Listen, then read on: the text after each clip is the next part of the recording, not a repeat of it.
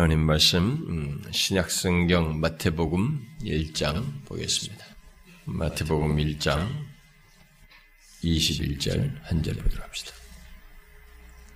우리 사역자들이 새벽기도 시간에도 이 말씀을 보고 또 어제도 이 말씀을 보고 어, 저도 이 말씀을 전하려고 했는데 우리가 세 번 겹치네요 이게. 자 마태복음 1장 21절 한번 다 암송할 수 있을 것 같은데 자 해봅시다 시작.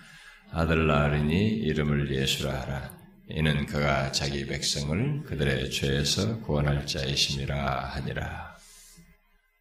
어, 최근에 제가 듣는 얘기들 중에 무슨 개혁주의를 이렇게 말하는 사람들 가운데 어떤 사람들이 어, 성탄절은 어, 이방인들의 축제일을 도용해서 어, 만들었다고 말하면서 아, 이 날, 이 날도 본래 이방인들의 그 이방 축제일이었는데, 아, 로마 제국이 기독교 국가로 바뀌면서 그리스도께서 탄생하신 날로 정하여서 지키게 되었다라고 주장을 하고, 그러면서 성탄절을 지키지 않는 것이 아, 계획주의다움이라고 어, 말하는 어, 그런 사람들이 있습니다. 실제로 제가 스카틀랜드에 있을 때 음, 그렇게 성탄절을 지키지 않는 교회를 보기도 했습니다.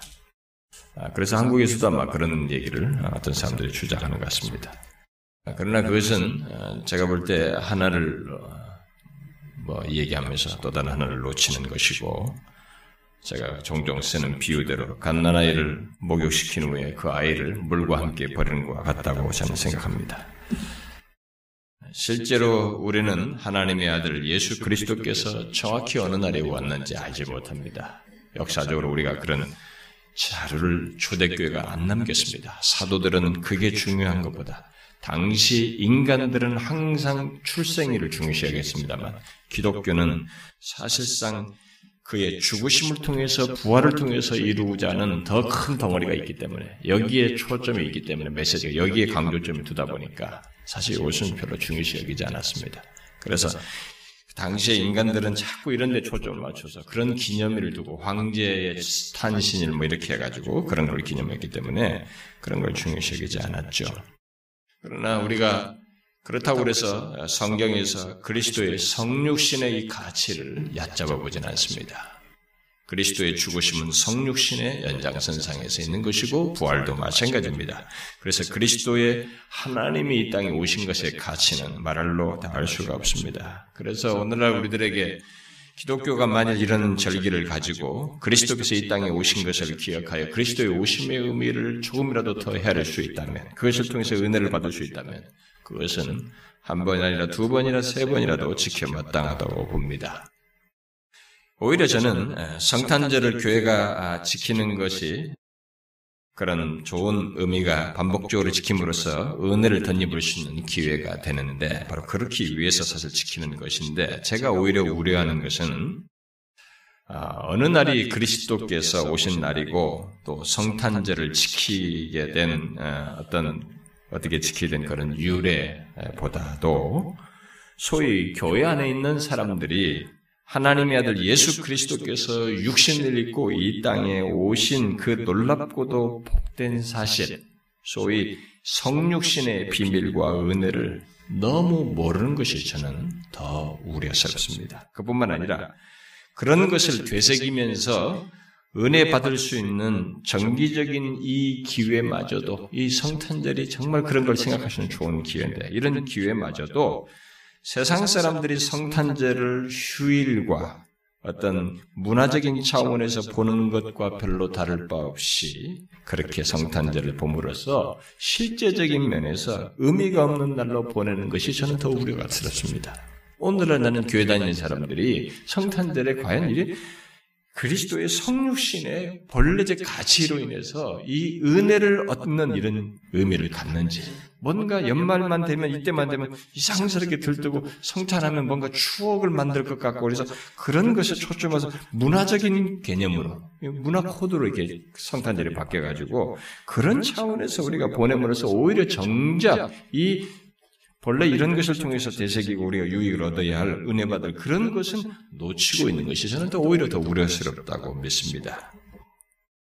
제가 어제 그한 음, 일간 신문에 보니까 엊그제 신문에 보니까 이 성탄절 하면 떠오르는 것이 무엇인가라고 했을 때 세상 사람들이 예수를 생각 안 한다는 것입니다. 거의. 그냥 산타가 굉장히 많이 떠오른다. 산타가 막 상위에 랭크돼 있고 뭐 무슨 그 사람 무슨 뭐 만나고 싶은 그 사람 뭐 먹고 싶은 거 무슨 뭐 케이크 뭐 이런 것들이지 예수하고는 거의 상관. 그러니까 세계 사람들이 다 이날을 문화적인 개념으로 이제 아, 공휴일로 사람들이 알게 되었다라고 이 얘기를 하는 네, 그런 조사 결과를 얘기한 것 같습니다. 그 문제는 사실 우리예요. 세상 사람들이야 뭐 신경 쓸 게 뭐가 있겠습니까? 문제는 교회 안에 있는 우리들이죠. 오늘날 교인들 또한 성탄절을 이 성육신의 비밀과 은혜를 되새기면서 은혜의 시간으로 삼기보다는 우리끼리 뭔가 발표하고 즐기며 그저 한 공휴일로 보내고 있는 것. 어? 소극적으로 그냥 이렇게 하는 것.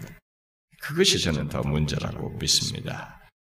우리가 정상적이라면 성탄절에 그리스도의 오심, 하나님의 오심의 이 가치를 다시 더 저는 우리는 평상시도 이런 얘기를 많이 합니다만은 더 이럴 때 반복해서 놓치지 않냐고. 이건 너무 엄청난 일이거든요. 음? 저는요, 여러분이 지금 옛날에 때 살았던 시절이 있죠. 지금 어르신들은 때 시절, 우리 뭐 보릿고개나 뭐다 옛날에 어르신들은 다 어려운 시절 다 지났잖아요. 근데 그렇지 않더라도 여러분 세대들라도 뭐 30대, 40대라도 여러분들이 옛날에 어렸던 시절이잖아요. 지금은 조금 살다가 좀 뭐 직업도 갖고 작업도 갖고 무슨 월급도 받고 해서 조금 옛날보다 좀 나아졌죠. 여러분 나아진 데서 한번 망해가지고 다시 쪽방으로 한번 가보는 거 견딜 수 있어요? 여러분들이 고급 아파트 살고 뭐 좋게 살고 편하게 살다가 쪽방으로 탁 떨어진 거 여러분 감당할 수 있습니까? 우리 인간 세계 경험 속에서 그것도 우리는 감당 못해요. 자존심부터가 미칠 것 같아서 먹게 됩니다. 뭐 현실이 어렵고 조금 힘든 거 그것도 참아낼 수 있는데 이 자존심이 뭉개진 것 때문에 주변 사람 친구 뭐 관계 사람 때문에 우리는 굉장히 힘들어합니다. 여러분 그리스도의 하나님의 아들의 오심은 그런 것하고 비교할 수가 없어요. 우리가 그의 높으심의 극치를 우리가 이해를 못하기 때문에 그의 낮아지심의 극치도 우리 이해를 못합니다. 우리가 상상해보는 겁니다. 높은 보좌에서 오셨네. 그러니까 이게 엄청난 일이다. 겸손하셨다. 요 단어를 쓰고 있을 뿐이지 이 실체는 우리가 모릅니다. 성육신은 너무너무 엄청난 것입니다. 하나님의 오심은 진짜 우리가 가지고 있는 정서로서는 이해가 안 됩니다. 이성으로는. 너무너무 엄청난 것이죠. 그러니 이 성탄절은 그런 것에서 우리가 정말로 그의 오심이 우리를 찬송가 부처는 엎드려 경배하고 싶은 마음이 불러일으켜야 되고 감사, 영광, 찬양, 기쁨 뭐 이런 것들이 우리 하는데서 그의 오심으로 인해서 자연스럽게 갖고 그걸 나누고 즐거워하는 그런 복된 시간이 될 수 있는 것이죠. 우리는 당연히 그런 절기여야 합니다. 그러면 자, 제가 오늘도 이 말씀을 가지고 성탄절에 관련돼서 주의 하나님의 아들께서 이 땅에 육신을 입고 오신 것의 의미라고 할까요? 어떤 가치를 좀 생각해 보려고 합니다. 저는 이와 관련해서 성탄절에도 뭐 이런 성탄절의 의미를 계속 반복해서 이렇게 전해 왔었습니다. 저는 오늘도 다시 그 성탄절의 그런 의미와 가치를 좀 생각해 보고 싶은데요.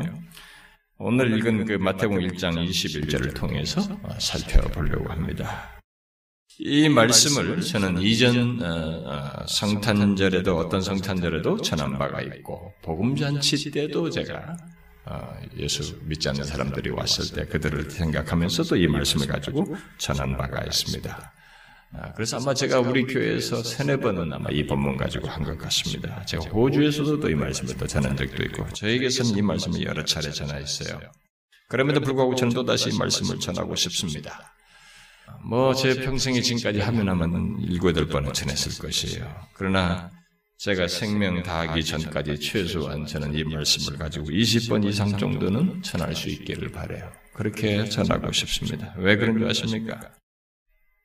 이 말씀은 소망 없는 인간을 위해서 하나님께서 육신을 입고 오신 이유와 목적을 너무 선명하게 밝혀주는 아주 복음이 담겨져 있는 말씀이기 때문에 그렇습니다. 여러분도 알다시피 어, 본문은 하나님의 아들이 어, 육신을 입고 오시는 것과 관련해서 천사가 태어나시 어, 그가 태어나기 태어나시기 전에 미리 그의 이름을 예수라 하라고 요셉에게 말하는 내용입니다. 왜 그를 예수라고 부른 것입니까? 여기에 그것은 그가 오셔서 하실 일의 일 때문에 아, 그렇게 부르라고 한 것이죠. 어, 천사가 요셉에게 나실 이의 이름을 예수라 하라고 하면서 곧바로 뒤에 어, 덧붙이는 내용은 그 이름의 의미이고 그 나실 예수님께서 이 땅에서 행하실 일이 무엇인지를 말해주는 것이죠. 무엇입니까? 예수라 하라. 왜냐하면 그가 자기 백성을 그들의 죄에서 구원할 자이시기 때문이다. 라고 말하고 있습니다. 결국 예수 그리스도의 오심은 사람들을 죄에서 구원하기 위해서라고 어, 밝히고 있습니다. 아, 이것은 분명히 그가 아직 태어나시기 전이죠. 태어나시기 전에 앞서서 말한 일종의 예언입니다. 그래서 사실 너무나 놀라운 예언이죠. 어? 이런 예언을 한다는 것은 엄청난 것이죠. 역사 속에서 단 한 번밖에 없는 일이 지금 벌어질 일을 얘기하고 있는 것입니다. 우주적인 역사가 우주 전 우주적인 역사가 이렇게 확 획기적인 전환을 맞게 될 그런 놀라운 일이 있을 것을 단 한 번밖에 없는 일이 있을 것을 말하고 있는 것이죠. 요셉은 이 천사의 말을 대꾸할 수 없는 상태 속에서 들었습니다. 현몽에 보니까 성에 보니까 20절에 보니까 요셉에게 주의 천사가 현몽하여 이르되라고 하니까 이게 뭐 대답을 할 수 있는 상태가 아니에요. 그냥 일방적으로 들어야 할 그냥 들어야 할 상태에서 듣게 된 것입니다. 그러니까 그 말은 이 예언은 질문과 대답으로 설명할 수 있는 게 아니라는 것입니다. 뭐 이게 왜 따지고 뭐 거부하고 이럴 성질의 것이 아니라는 것이죠. 지금 주의 사자는 요셉에게 그저 하늘의 비밀을 공개하고 있는 것입니다. 있을 것을 얘기하는 것이죠. 선지가 창조된 일에 가장 영광스럽고 고귀한 일, 그리고 전무후무한 일이 이제 곧 성취될 것을 말하고 있는 것입니다. 이것은 그동안 비밀스러운 일이요, 하늘에 속한 일이었습니다. 앞서서 구약의 선자들과 왕과 여러 사람들이 하나님의 아들이 육신을 입고 오실 것을 예언하였지만 그 시대 사람들에게는 그 모든 내용들이 비밀스럽게만 여길 수 있는 비밀스러울 만한 비밀스러울 만한 그런 내용이었습니다. 그런데 그 놀라운 하늘의 비밀이 지금 공개되고 있는 거예요. 여기서 무엇입니까? 자기 백성을 그들의 죄에서 구원하실 분이 나실 것이다. 라는 놀라운 사실. 여러분들은 많이 들어서 아무것도 아니죠. 네? 그만큼 여러분들이 엄청난 걸 이미 소유한 거예요. 그렇기 때문에 그런 거예요. 어떤 사람은 뭐 소유해서가 아니라 그냥 귀에 자꾸 들어가지고 귀찮아서 이게 별로 신, 신선하지가 않을 수도 있어요. 어떤 사람은. 어? 근데 이것은 이 천사의 공개는 하늘의 비밀이 공개되는 것입니다. 그 당시 유대, 유대 백성들은 이런 이런 자기 백성을 죄에서 구원할 이런 구원자를 생각지 않고 있었죠. 그들이 자꾸 기대하고 있었던 것은 로마의 압제로부터 자신들을 구출해낼 그런 메시아, 로마 제국을 깨뜨리고 지상 왕국을 건설할 구원자를 기다리고 원했던 것이죠. 그러나 주의 사자는 전혀 다른 이야기를 지금 하고 있는 것입니다. 구원자 예수를 로마의 압제에 의한 고통보다 더 깊은 고통거리로부터 그들을 구원하기 위해서 오시는 분이시라고 말하고 있는 것입니다. 무엇으로부터의 구원이라고 말하고 있습니까? 이 세상에 구원자가 오신다라고 하면서 그 구원자가 오실 것을 오시는 그분을 소개하면서 그분이 구원자로 오시는데 무엇으로부터의 구원이라고 말하고 있습니까? 죄로부터의 구원입니다. 이게 성경이 말한 사실이에요. 하나님이 하늘의 비밀을 소개하면서 하나님이 육신을 내고 오시는 이 사실을 말하면서 구원을 얘기하는데 죄로부터의 구원이라고 그러니까 보통 사람들 보면 아 이 고통 아픔으로부터 구원 뭐 이렇게 다른 걸 우리 현실적으로 생각할 것 같은데 이 로마이라는 큰 제국으로부터의 구원 이런 건데 그게 아니고 죄로부터의 구원이라고 말하고 있습니다. 예수님께서 이 땅에 오신 목적은 바로 이거예요. 이것을 위해서입니다. 그리스도께서 오심이 인간에게 복음이 되는 것도 바로 이 사실 때문에 복음이 되는 것입니다. 그리고 사람들이 예수를 찾고 믿어야 하는 이유도 바로 이 이유 때문이에요. 예수님은 인간에게 가장 큰 고통을 주는 죄로부터 우리를 구원하시기 위해서 오신 것입니다. 그는 이 세상의 외적인 것과 싸우기 위해서 오시지 않았습니다. 아닙니다. 예수님은 모든 인간에게 가장 큰 고통거리, 고통거리인 죄를 해결하기 위해서 오셨습니다. 그러니까 저와 여러분은 이런 성경의 감도를 따라서 죄로부터의 구원이 무엇인지를 절절하게 알아야 되는 것입니다. 제가 자꾸 죄로부터의 구원을 은혜나 구원을 얘기할 때 제가 죄를 항상 디테일하게 말하는 것을 강조하는 것은 바로 이것 때문에 그래요. 여러분은 인간에게 가장 큰 고통거리가 죄라고 하는 것을 알고 있습니까? 자, 다시 질문하겠습니다. 여러분에게 아니 모든 인간에게 가장 큰 고통거리가 죄라고 하는 것을 알고 있습니까? 정말로 여러분들이 이것을 알고 있는지 물으셔야 됩니다. 왜냐하면 제가 교회 다니는 사람들과 이렇게 대화를 해보고 만나보면 죄가 인간에게 자기 자신에게 근본적인 고통거리라는 걸 의외로 인정 안 해요. 의외로 모릅니다. 여기 속에 머릿속에 지식이 있어요. 근데 자기의 근본적인 고통거리를 죄로 여기지 않고 자신의 현실을 고통거리로 여겨요. 그게 뭐, 그게 뭐 어쩔 수 없지 않, 아니에요, 여러분? 그것은 신앙의 색채, 신앙의 태도, 방향성을 결정하는 중요한 요소입니다. 이것을 어느 정도로 사실적으로 알고 있는지는 굉장히 중요해요. 마음의 고통과 육신의 질병만큼도 아닌 것처럼 생각해서는 안 하는 것입니다. 그것보다도 고통, 그 정도보다는 고통거리가 아닌 것처럼 생각하면 안 되는 것입니다. 그거 이상으로 실제적으로 죄가 근본적인 고통거리인 것을 알아야 합니다. 죄는 인간이 일평생을 소진해도 우리가 모든 방법과 수단을 다 써도 해결할 수 없어요. 우리는 경제적인 어려움 때문에 고통받기도 하고요. 또 질병으로 인해서 고통을 겪기도 합니다. 그런 것들이 때로는 거의 죽을 것 같고 정말 못하겠다. 끝이다. 라고 할 만큼 우리에게 고통을 줍니다. 그러나 아셔야 됩니다. 우리가 이 세상에서 겪는 모든 고통들은 죄로 인한 고통의 부스러기들이라. 이 세상에서 겪는 고통이 아무리 커도 그것들은 모두 죄로 인한 고통의 한 면들이고 부산물들입니다. 특히 일시적인 것에 지나지 않습니다. 죄는 우리가 죽고 난 이후에도 계속적으로 고통을 주는 아니 영원히 고통스러운 형벌을 받게 하는 그런 것입니다. 그러므로 인간에게 죄만큼 심각하고 큰 고통거리는 없는 것입니다. 우리가 겪는 모든 불행, 극단적으로 이 죽음 문제가 죽음까지 다 죄로 인해서 있게 되는 것이죠. 그런데 그런 우리에게 가장 큰 고통거리는 인간이 아무리 노력하고 모든 수단을 다 동원해도 그 모든 것의 원인인 죄를 스스로 어떻게 하지 못한다는 것이 우리에게 더 큰 고통거리예요. 그것이 고통거리라는 걸 알아도 알아도 이것을 우리 스스로 어떻게 하지 못한다는 것입니다. 잠시 죄를 잊을 수는 있어도 죄를 스스로 어떻게 하지는 못합니다. 죄를 스스로 해결하고 죽는 사람이 없어요, 이 세상에. 지금도 많은 사람들이 그렇게 해결 못하고 죽어가고 있습니다. 그래서 인간에게 있어서 죄는 영원한 숙제이고 가장 큰 고통거리입니다.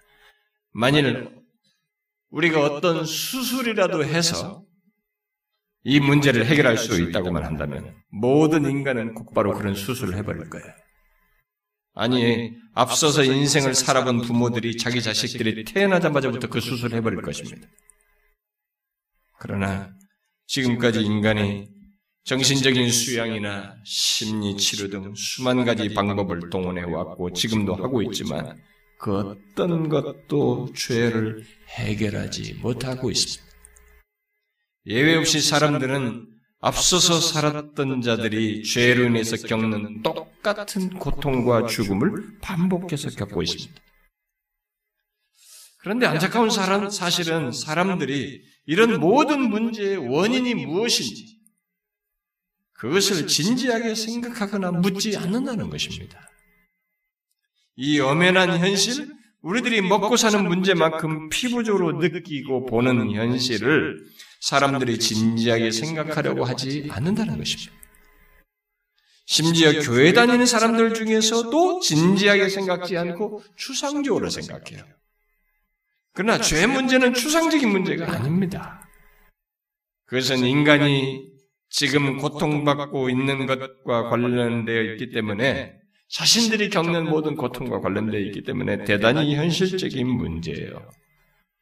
또 우리들이 흔히 보는 죽음과 관련되어 있기 때문에 가장 중요한 문제이기도 합니다. 그런데도 사람들이 그 모든 것의 원인을 생각지 않는 것은 정말로 기이해요. 아, 몸에 조금 건강을 위해서는 막 온갖 음식 먹고 막 엑서사이즈도 하면서 자기 결정적인 자기의 모든 불행의 결정적인 이 죄는 심각하게 생각을 안 해요. 옛날에 오랫동안 예수를 믿었다고 하는 어떤 집사님이 저에게 우리가 교회 나오는 것은 일주일간 살면서 생긴 이 마음의 어려움과 외로움 같은 것, 여러 가지 어떤 현실적인 고통들, 이런 것들을 달래기 위해서 또 위로받기 위해서 교회 오는 거 아닙니까? 라고 말을 했었어요.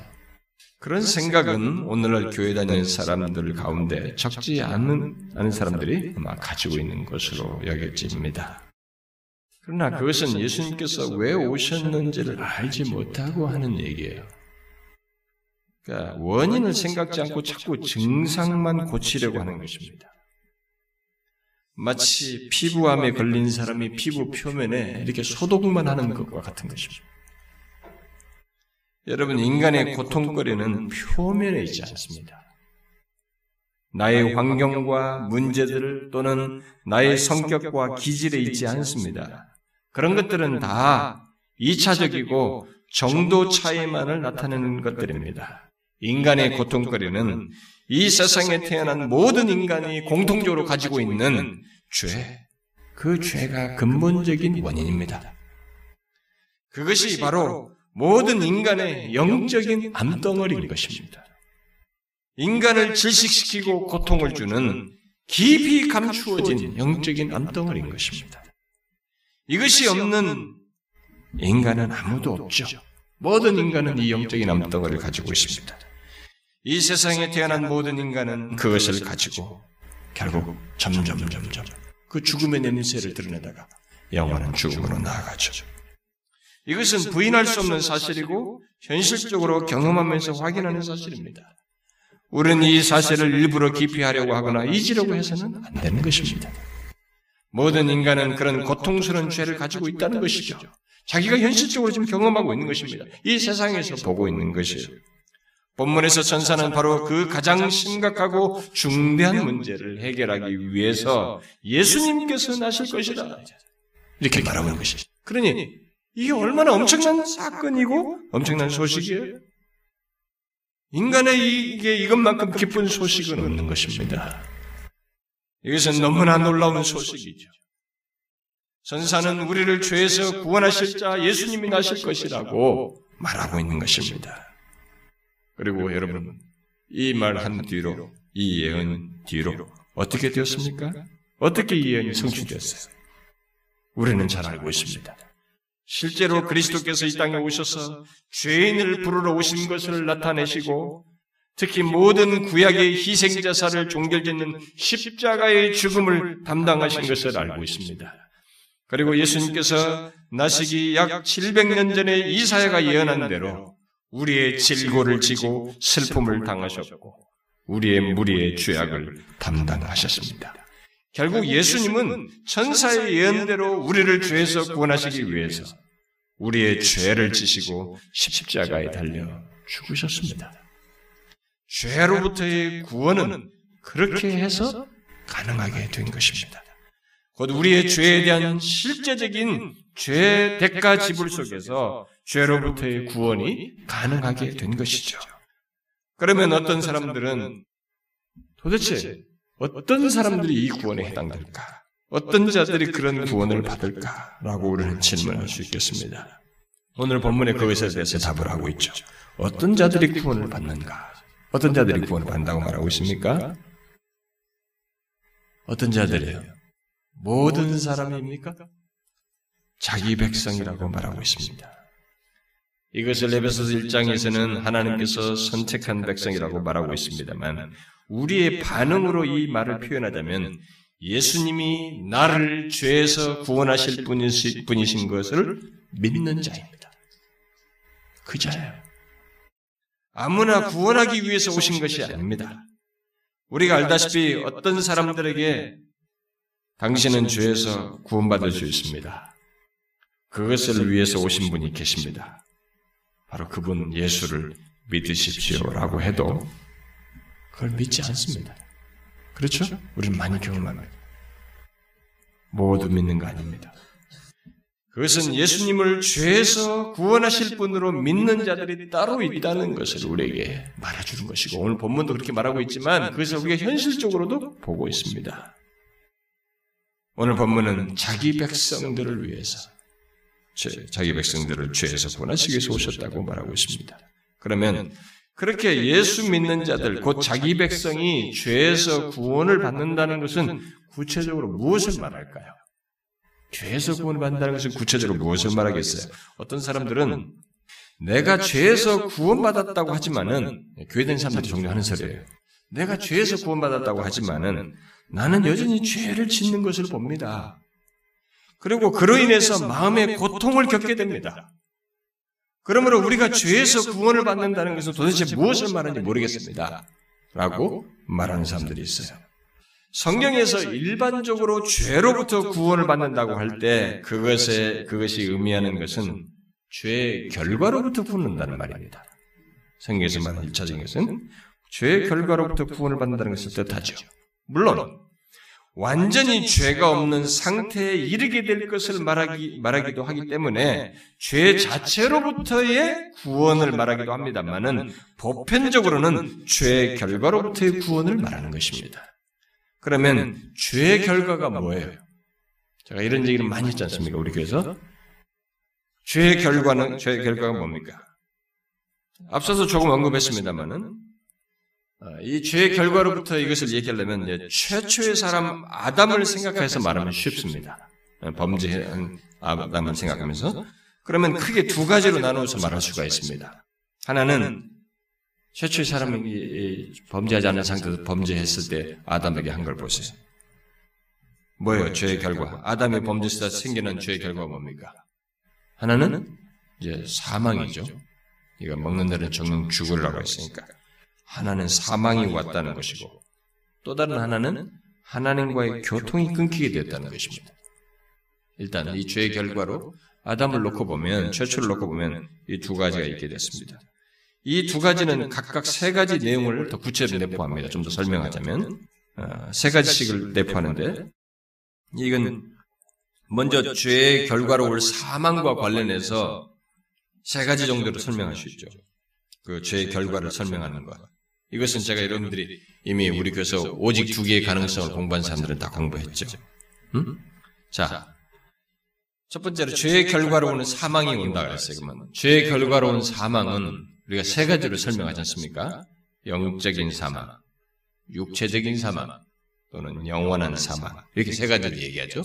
다 이게 죄의 결과로 오는 것이죠. 영적인 사망은 지금 육신을 입고 있지만 거듭나지 못한 채 살고 있는 것. 그래서 하나님께 대해서는 죽어 있는 것. 그러니까 여러분이 자식들에게 야, 내좀 교회 좀 가, 예수 믿으라도 하나님께 대해서는 안 움직여져. 이 몸은 육체는 다 살아있고, 머리도 살아있고, 이 인간의 육체는 다 살아있는데, 하나님께 대해서는 죽어 있는 거야. 거듭나지 않아서 그런 거죠. 그게 이제 영적인 죽음이죠. 영적인 사망 상태이고. 또 다른 하나는 뭡니까? 육체적인 사망이 있죠. 우리가 흔히 말하는 호흡이 끊어져서 죽는 거죠. 다음에 세 번째는 영원한 사망이 있죠. 바로 거듭나지 않은 자의 영혼, 곧 구원자 예수 그리스도를 믿지 않는 자의 영혼이 소위 둘째 사망에 해당하는 것, 영원한 사망 가운데 처하게 되는 것, 영원한 형벌을 받게 되는 것을 두고 말하는 것이죠. 우리들이 흔히 지옥이라고 말을 하는 것들은 그것은 옛날에 한자어로 어, 번역하여서 그렇게 쓴 용어입니다만은 성경은 불못이라고 말을 하고 있죠. 곧 영원히 고통 가운데 죽음을 맞게 되는 것을 성경은 불못, 영원한 사망, 둘째 사망 이런 걸로 말을 하는 것입니다. 자, 이 이것이 다 죄의 결과입니다. 죄의 결과로 온 것이죠. 죄의 결과로 온 사망에 대한 세 가지 설명이에요. 그 다음 또 다른 죄의 결과는 하나님과의 교통이 단절되는 것이라고 말했는데 이것도 세 가지로 설명하시죠. 세 가지 내용을 담고 있습니다. 첫 번째는 이 세상에 태어나지만 영적인 소경으로 태어난 것입니다. 응? 이게 다 죄로 인해서 나온 거예요. 태어났을 때 누구든지 다 하나님을 알아보는 거 아닙니다. 어느 인간도 스스로 하나님을 찾고 믿지 않습니다. 태어나서부터 다 영적인 맹인이에요. 영적으로 어두운 자죠. 그 다음은 하나님과 교통이 단절된 채 죄의 지배를 받으며 사는 것입니다. 이것도 죄의 결과로 일수 있게 된 것이죠. 인간은 죄의 지배를 받게, 받으면서 삽니다. 이 세상에 태어난 자연인은 스스로 죄의 지배를 벗어나지 못하며 삽니다. 그야말로 죄의 종로로 타면서 사는 것이죠. 그리고 마지막 죄의 결과는 하나님과의 교통이 단절된 채 죄를 좋아하는 성향이 있다는 것입니다. 인간에게는 갈라디아서에서 말한 대로 죄의 소욕, 응? 죄를 좋아하는 육체의 소욕을 가지고 있습니다. 나면서부터 이게 죄의 결과로서 있는 것이죠. 다 이 지금 말한 것이 모두 다 죄의 결과입니다. 그러므로 죄로부터 구원을 받는다는 말은 지금 제가 말한 크게 두 가지이고 두 가지에도 각각 세 가지를 말했듯이 총 이 여섯 가지 죄의 결과로부터 구원을 받는 것을 말하는 것입니다. 그런데 이미 여러분들이 들어서 알겠습니다만 이 여섯 가지는 과거와도 관련돼 있고 현재와도 관련돼 있고 미래와도 관련돼 있어요. 어떤 사람들은 이 세 가지 시제로 연관된 걸 생각하고 다 과거 시제로 처리해버립니다. 천만의 말씀이에요. 이 여섯 가지는 과거와 현재와 미래와 다 관련돼 있어요. 이 말은 죄로부터 구원을 받는다는 것은 성경이 흔히 구원을 세 가지 시제로 과거, 현재, 미래라는 세 가지 시제로 말하는 것과 똑같은 방식으로 이루어진다는 것입니다. 이 죄의 결과로부터의 구원이라는 것이. 자, 잘 들어보십시오. 예수 믿는 자들 중에는 바로 이것을 몰라서 혼란을 겪는 사람들이 제법 있습니다만은 일반적으로 구원을 말할 때 우리는 구원을 받았다, 구원을 받는다, 또 받을 것이다. 이렇게 말을 하잖아요. 실제로 하나님은 우리들이 예수 그리스도를 믿을 때그 의롭다고 하십니다. 예수를 믿을 때 의롭다 하셨다. 하신, 하셔요. 그러니까 의롭게 하시는 것은 예수를 믿을 때 이미 이루어진 일입니다. 이루어진 과거 시제로 다룬 것이죠. 이때 우리는 두 가지 죄의 결과로부터 구원을 받게 됩니다. 그러니까 죄의 결과로부터 구원을 받는 과거, 과거, 과거적인 걸 처리하는 두 가지가 있다는 것이죠. 바로 영적인 사망으로부터 구원을 받고 하나님을 알아보지 못하고 그와 교통하지 못하는 영적인 소경 상태로부터 구원을 받습니다. 이것은 과거 시제로 끝나버린 거죠. 예수를 믿으면서 이 두 가지가 해결되는 것입니다. 그래서 예수 믿는 사람들은 죄가 주는 결과인 죄와 허물로 죽었던 상태에서 살아난다는 말을 하는 것입니다. 또 거듭남으로써 영적인 것을 분별하지 못하던 상태에서 이제는 분별하게 되는 것이죠. 영적인 소경 상태에서 눈을 뜬 자가 되는 것입니다. 자, 여러분들은 이것을 한번 확인해 보십시오. 여러분에게 이런 영적인 생명의 생명의 역사가 있게 되었습니까? 그래서 영적인 것을 여러분들은 분별합니까? 하나님과 그의 진리를 사모하면서 좋아하고 있느냐는 것입니다. 그런 모습은 죄의 결과로부터 구원받았음을 말해주는 증거인 것입니다.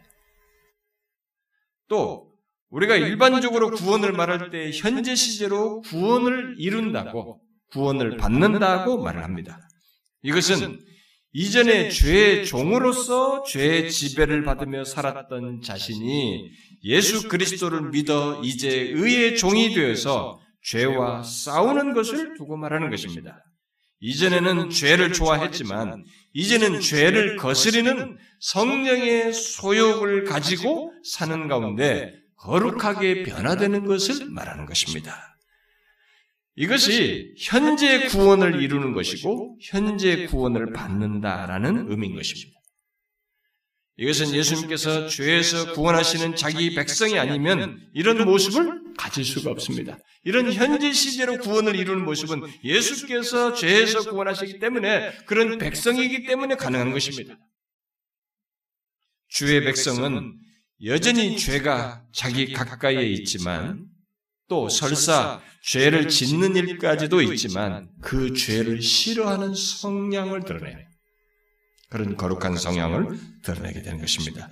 그것이 바로 죄의 결과로부터 구원받고 있는 것입니다. 그 사람은 죄에서 구원받은 자요, 지금 구원받고 있는 자인 것입니다. 그러나 우리가 구원을 말하려면 미래에 있을 두 가지 죄의 결과로부터 완전히 자유롭게 되는 것을 말해야 하는 것입니다. 그렇지 않고는 불완전한 구원이 되고 마는 것이죠. 그럼 그게 뭐예요? 두 가지가. 바로 육체적인 사망과 영적인 사망입니다. 죄가 주는 이 두 가지 결과는 예수를 믿어 죄에서 구원받은 자가 미래에 확인하게 되는 것들입니다. 물론 육체적인 사망을 당하지 않는다는 말은 아닙니다.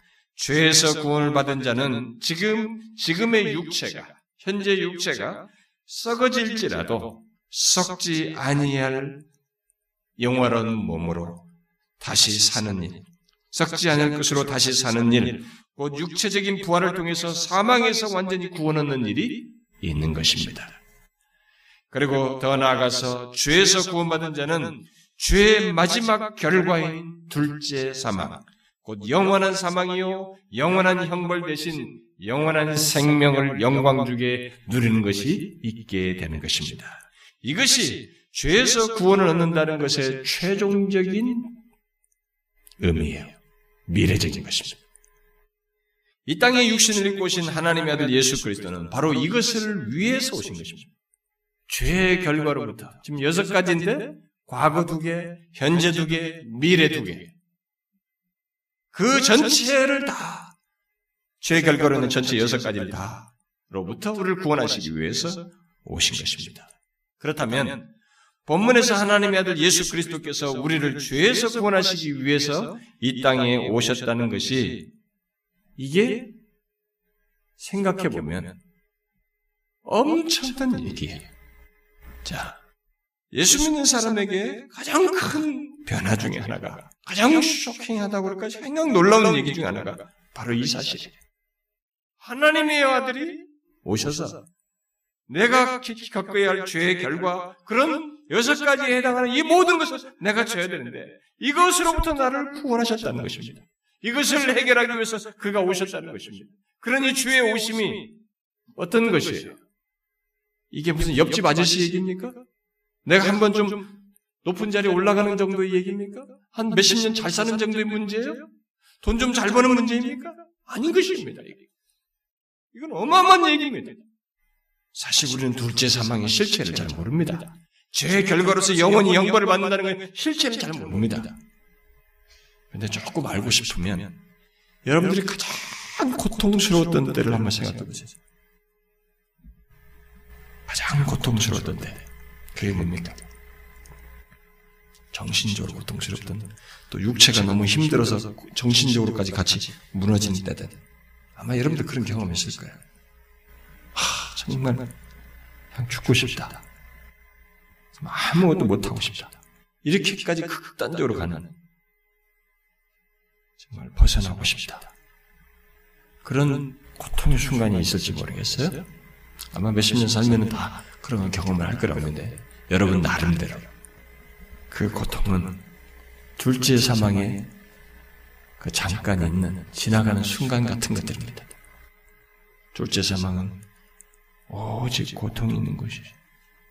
정신적, 육체적 모든 고통의 재반의 요소를 영혼에 겪는 모든 고통의 요소를 전 인격이 영원토록 당한 것입니다. 그러니 죄의 그런 결과로부터 우리를 구원한다는 것은 상상할 수 없는 것이죠. 여러분들이 조금의 고통으로부터 해방주기 위해서 뭔가 획기적인 방법이 있다면, 돈을 얼마 주고 벗어날 수 있다면, 여러분 그 대가 지불하지 않겠어요? 뭘 해서라도 벗어나고 싶지 않겠습니까? 주의 오심은 그 정도가 아닙니다. 주께서 오심은 일순간의 심리 치료를 하기 위해서가 아니에요. 교회 나와서 사람들이 정신적인 안정을 갖고 위로받는 것 정도로 예수 믿는 걸 생각하는데 예수는 그 정도를 위해서 오신 것이 아닙니다. 인류 역사가 놀라고 놀라워하고 우리의 전 존재가 기뻐할 만한 너무나 엄청난 역사를 위해서 오신 것입니다. 예수 믿는 것은 그래서 아무런 내용이 없는 것이 아닙니다. 이것은 그래서 엄청난 얘기인 것이죠. 예수를 믿는 것은 결코 평범한 사실이 아닙니다. 이것은 엄청난 내용을 담고 있는 것입니다. 예수님은 우리의 육신만을 위해서 오시지 않았어요. 그는 죄가 주는 영원한 형벌까지 제거하시고 그것으로부터 우리를 영원토록 구원하시기 위해서 오셨습니다. 본문의 천사는 바로 그것을 지금 말하고 있는 것입니다. 아들을 낳으리니 이름을 예수로 하라. 그는 그가 자기 백성을 그들의 죄에서 구원할 자이십니다. 이것은 이 땅에 나실 예수님께서 얼마나 놀라운 일을 하실 것인지를 미리 말한 것입니다. 우리는 이런 걸 너무 쉽게 읽어내려갑니다. 죄로부터의 구원이 아주 간단한 것처럼 생각합니다. 예수 믿으면서도 세월이 지나면서도 아직 성경을 배우면서도 죄로부터의 구원이라는 것이 아주 그냥 가벼운 것처럼 생각합니다. 천만의 말씀입니다. 아직 죄의 실체를 몰라서 그래요. 죄의 결과로부터 제가 여섯 가지 정도로 얘기인데 이 여섯 가지 실체를 몰라서 그렇습니다. 천사가 말한 예수라는 이름은 이런 의미에서 당시 유대인에게는 이 예수라는 이름이 많이 많은 다양한 사람들이 썼던 것으로 알려져요. 흔하게 익숙한 이름이기도 했습니다만은 지금 실제 내용으로서의 죄에서 구원할 자로서의 준 이 이름 예수는 우리 인간에게 있어서 엄청난 이름인 것입니다. 정말로 기쁨과 소망이 되는 이름이죠. 그래서 이 이름은 2000년이 지나지만 지금도 사람들에 의해서 찬양되고 있는 것입니다. 우리 입에서 계속 찬양되고 있는 것입니다. 정말로 이 이름만큼 오래도록 또 많은 사람들에 의해서 찬양되고 찬송되는 이름은 없는 것입니다. 그는 이 세상의 통치자들처럼 대왕이나 위대한 자나 정복자라는 등의 이름을 앞에 쓰지도 않고 있습니다. 단지 죄에서 구원할 자 예수로 불리워졌습니다. 그럼에도 불구하고 실제로 우리를 죄에서 구원하시기 위해서 죄를 담당하신 유일한 분으로서 지금까지 우리들의 입에서 찬양되어지고 고백되어지고 있는 것입니다. 바울은 그 모든 것을 알고 다음과 같이 말했죠. 예수님은 근본 하나님의 본체시나 자기를 비워 종의 형체를 가지사 사람들과 같이 되셨고 사람의 모양으로 나타나사 죽기까지 복종하셨으니 곧 십자가에 죽으십니다. 이름으로 하나님이 그를 지극히 높여 모든 이름 위에 뛰어난 이름을 주셨다라고 했습니다. 그 뛰어난 이름이 무엇인지 바로 뒤에서 말하죠. 뭐예요? 하늘에 있는 자들과 땅에 있는 자들과 땅 아래에 있는 자들로 모든 모든 무릎을 예수의 이름에 꿇게 하시고 이렇게 말했어요. 예수 믿든 안 믿든 모두가 예수의 이름 앞에 무릎을 꿇어야 됩니다. 꿇게 돼 있어요. 지금은 예수가 밥 먹여주냐, 예수를 가지고 장난치고 농을 치지만 그 이름을 짓밟고 우습게 여기지만 믿든 안 믿든 모두가 이 땅에 육신을 입은 그 이름 예수 그 이름 앞에 모두 무릎을 꿇게 되어 있습니다. 그때는 단순히 장난삼아 꿇어보는 게 아니라 부정하는 자조차도 자신의 전인격이 떨면서 무릎을 꿇게 되어 있습니다. 그러나 우리에게는 은혜가 좀 더 다르죠. 예수를 믿어 죄에서 구원을 받은 우리들에게 예수의 이름은 그런 부정적인 의미가 아니죠. 부정적인 떨림이 아닙니다. 우리는 오히려 감사와 기쁨에 의해서 우러나오는 가운데서 영원한 찬양의 주제요 가사로서 그 이름을 부르게 되고 그 이름의 기꺼움을 가지고 무릎을 꿇으며 그 이름을 찬양하게 되겠죠. 사실 예수 예수로 말미암아 죄에서 구원받은 자는 그렇게 하지 않을 수가 없습니다. 그래서 우리가 예수를 찬양하지 않습니까? 예수의 이름을 결국 죄의 모든 결과로부터 구원받은 사람들에게 생명과 같은 분이 되는 것이죠. 우리에게 있어서 이 예수는 우리의 생명과도 같은 분입니다. 여러분 그렇지 않습니까? 어떻습니까? 그렇지 않습니까, 여러분? 그래서 존 뉴턴은 이전 찬송에 있었는데 이번 이, 이, 새로 바뀐 찬송에는 빠져 다시 빠져버렸습니다만은 이전 찬송가에서 귀하신 주의 이름은 참 아름다워라. 숨질 때까지 주 이름 늘 의지하겠네라고 했습니다. 베둔이라는 사람은 예수의 이름을 이렇게 찬양했습니다. 천지에 있는 이름 중 귀하고 높은 이름, 주 나시기 전 지으신 구주의 이름 예수. 주 앞에 내가 엎드려 그 이름 찬송함은 내 귀에 들린 말씀 중 귀하신 이름 예수. 버나드는 만민의 구주 예수의 귀하신 이름은 천지에 있는 이름 중 비할 데 없도다. 사랑의 구주 예수여 내 기쁨 되시고 이제로부터 영원히 영광이 되소서 그랬습니다. 박스터는 슬픈 마음 있는 사람 예수 이름 믿으면 영원토록 변함없는 기쁜 마음 얻으리. 거룩하신 주의 이름 너의 방패 삼으라. 존귀하신 주의 이름 우리 기쁨 되도다. 우리 갈 길 다 간 후에 보좌 앞에 나아가 왕의 왕께 경배하며 멸루관을 드리니 예수의 이름은 세상의 소망이요 예수의 이름은 천국의 기쁨일세 그랬습니다. 예수의 이름은 세상의 소망일 뿐만 아니라 영원토록 천국에서의 기쁨이라고 말했어요. 맞는 말입니다. 여러분도 그렇습니까? 여러분도 바로 그런 예수, 그 예수를 믿고 그 예수를 여러분들에게 생명처럼 이야기면서 영원토록 찬양을 이름과 내용으로 갖고 있느냐는 것입니다. 여러분은 예수를 찬양하고 싶은 마음을 가지고 있습니까? 하나님이 육신을 입고 오셔서 그 육신을 입으신 그분을 예수라고 했습니다.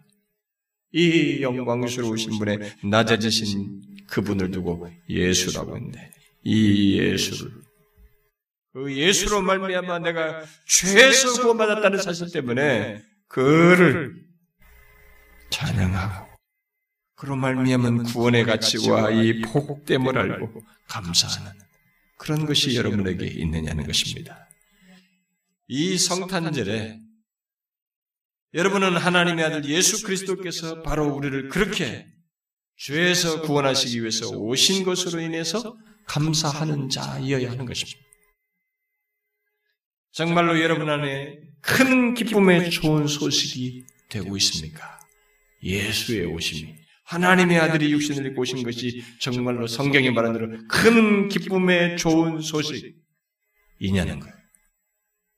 아, 이 세상에 좋은 소식들이 많지만 그것보다도 이것이 더 좋은 소식입니까? 그래서 언제든지 예수께 나오는 것이 그분과 가까이 하는 것이 그분을 찬양하는 것이 그분을 신앙하는 것이 여러분들에게 중대한 것입니까? 가치 있는 것입니까? 우선적인 것입니까? 우리는 성탄절에 그런 걸 생각해야 돼. 연말 기분 내는 것이 아니죠. 그래서 돌이켜보면 또 삶을 살아보면 어떤 걸으며 무엇을 하든 일상을 하든 내가 예수와 관련됐다는 것 때문에 육신을 보신 하나님 아들 예수와 관계됐기 때문에 그분을 소개했다는 것 때문에 나의 삶의 의미가 있고 정말로 오늘 죽어도 좋은 그래도 다함이 없는 그런 확신과 믿음, 그런 존재 가치를 예수 안에서 보느냐는 것입니다. 제가 항상 얘기합니다만은 기독교는 예수 믿는 것은 절대로 추상적이지 않습니다. 하나님의 아들의 죽으신 실제적이고 역사적인 사실에 근거해서 그것이 주는 실제적인 내용, 죄의 여섯 가지의 결과로부터 우리를 구원하시는 이 실체를 가지고 있는 것이 기독교예요.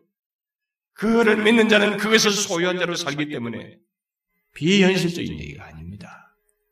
그리고 어정쩡한 것을 소유한 것도 아닙니다. 우리는 그것 안에서 소망과 가치와 기쁨, 찬양, 감사, 갖게 되는 것이죠. 어떻습니까, 여러분? 성탄절이 이 예수 때문에 기쁩니까? 이 예수 때문에 즐겁냐는 것입니다. 아, 우리끼리 뭘 만들어서 즐거운 것이 아니라 하나님의 아들 때문에 그 영광에서 오신 분이 지극히 높은 보좌에서 나 같은 자를 구원하시서 오신 것이 그것이 나에게 기쁨이 되느냐.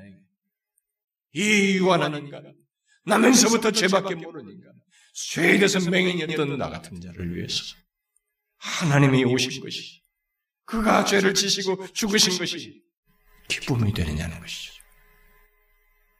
우리는 이겁니다. 기독교는 이것을 갖는 것이죠. 우리는 이것 때문에 기뻐하는 것입니다. 뉴턴의 말대로 숨질 때까지 주 이름 늘 의지하겠네. 이게 우린 것입니다.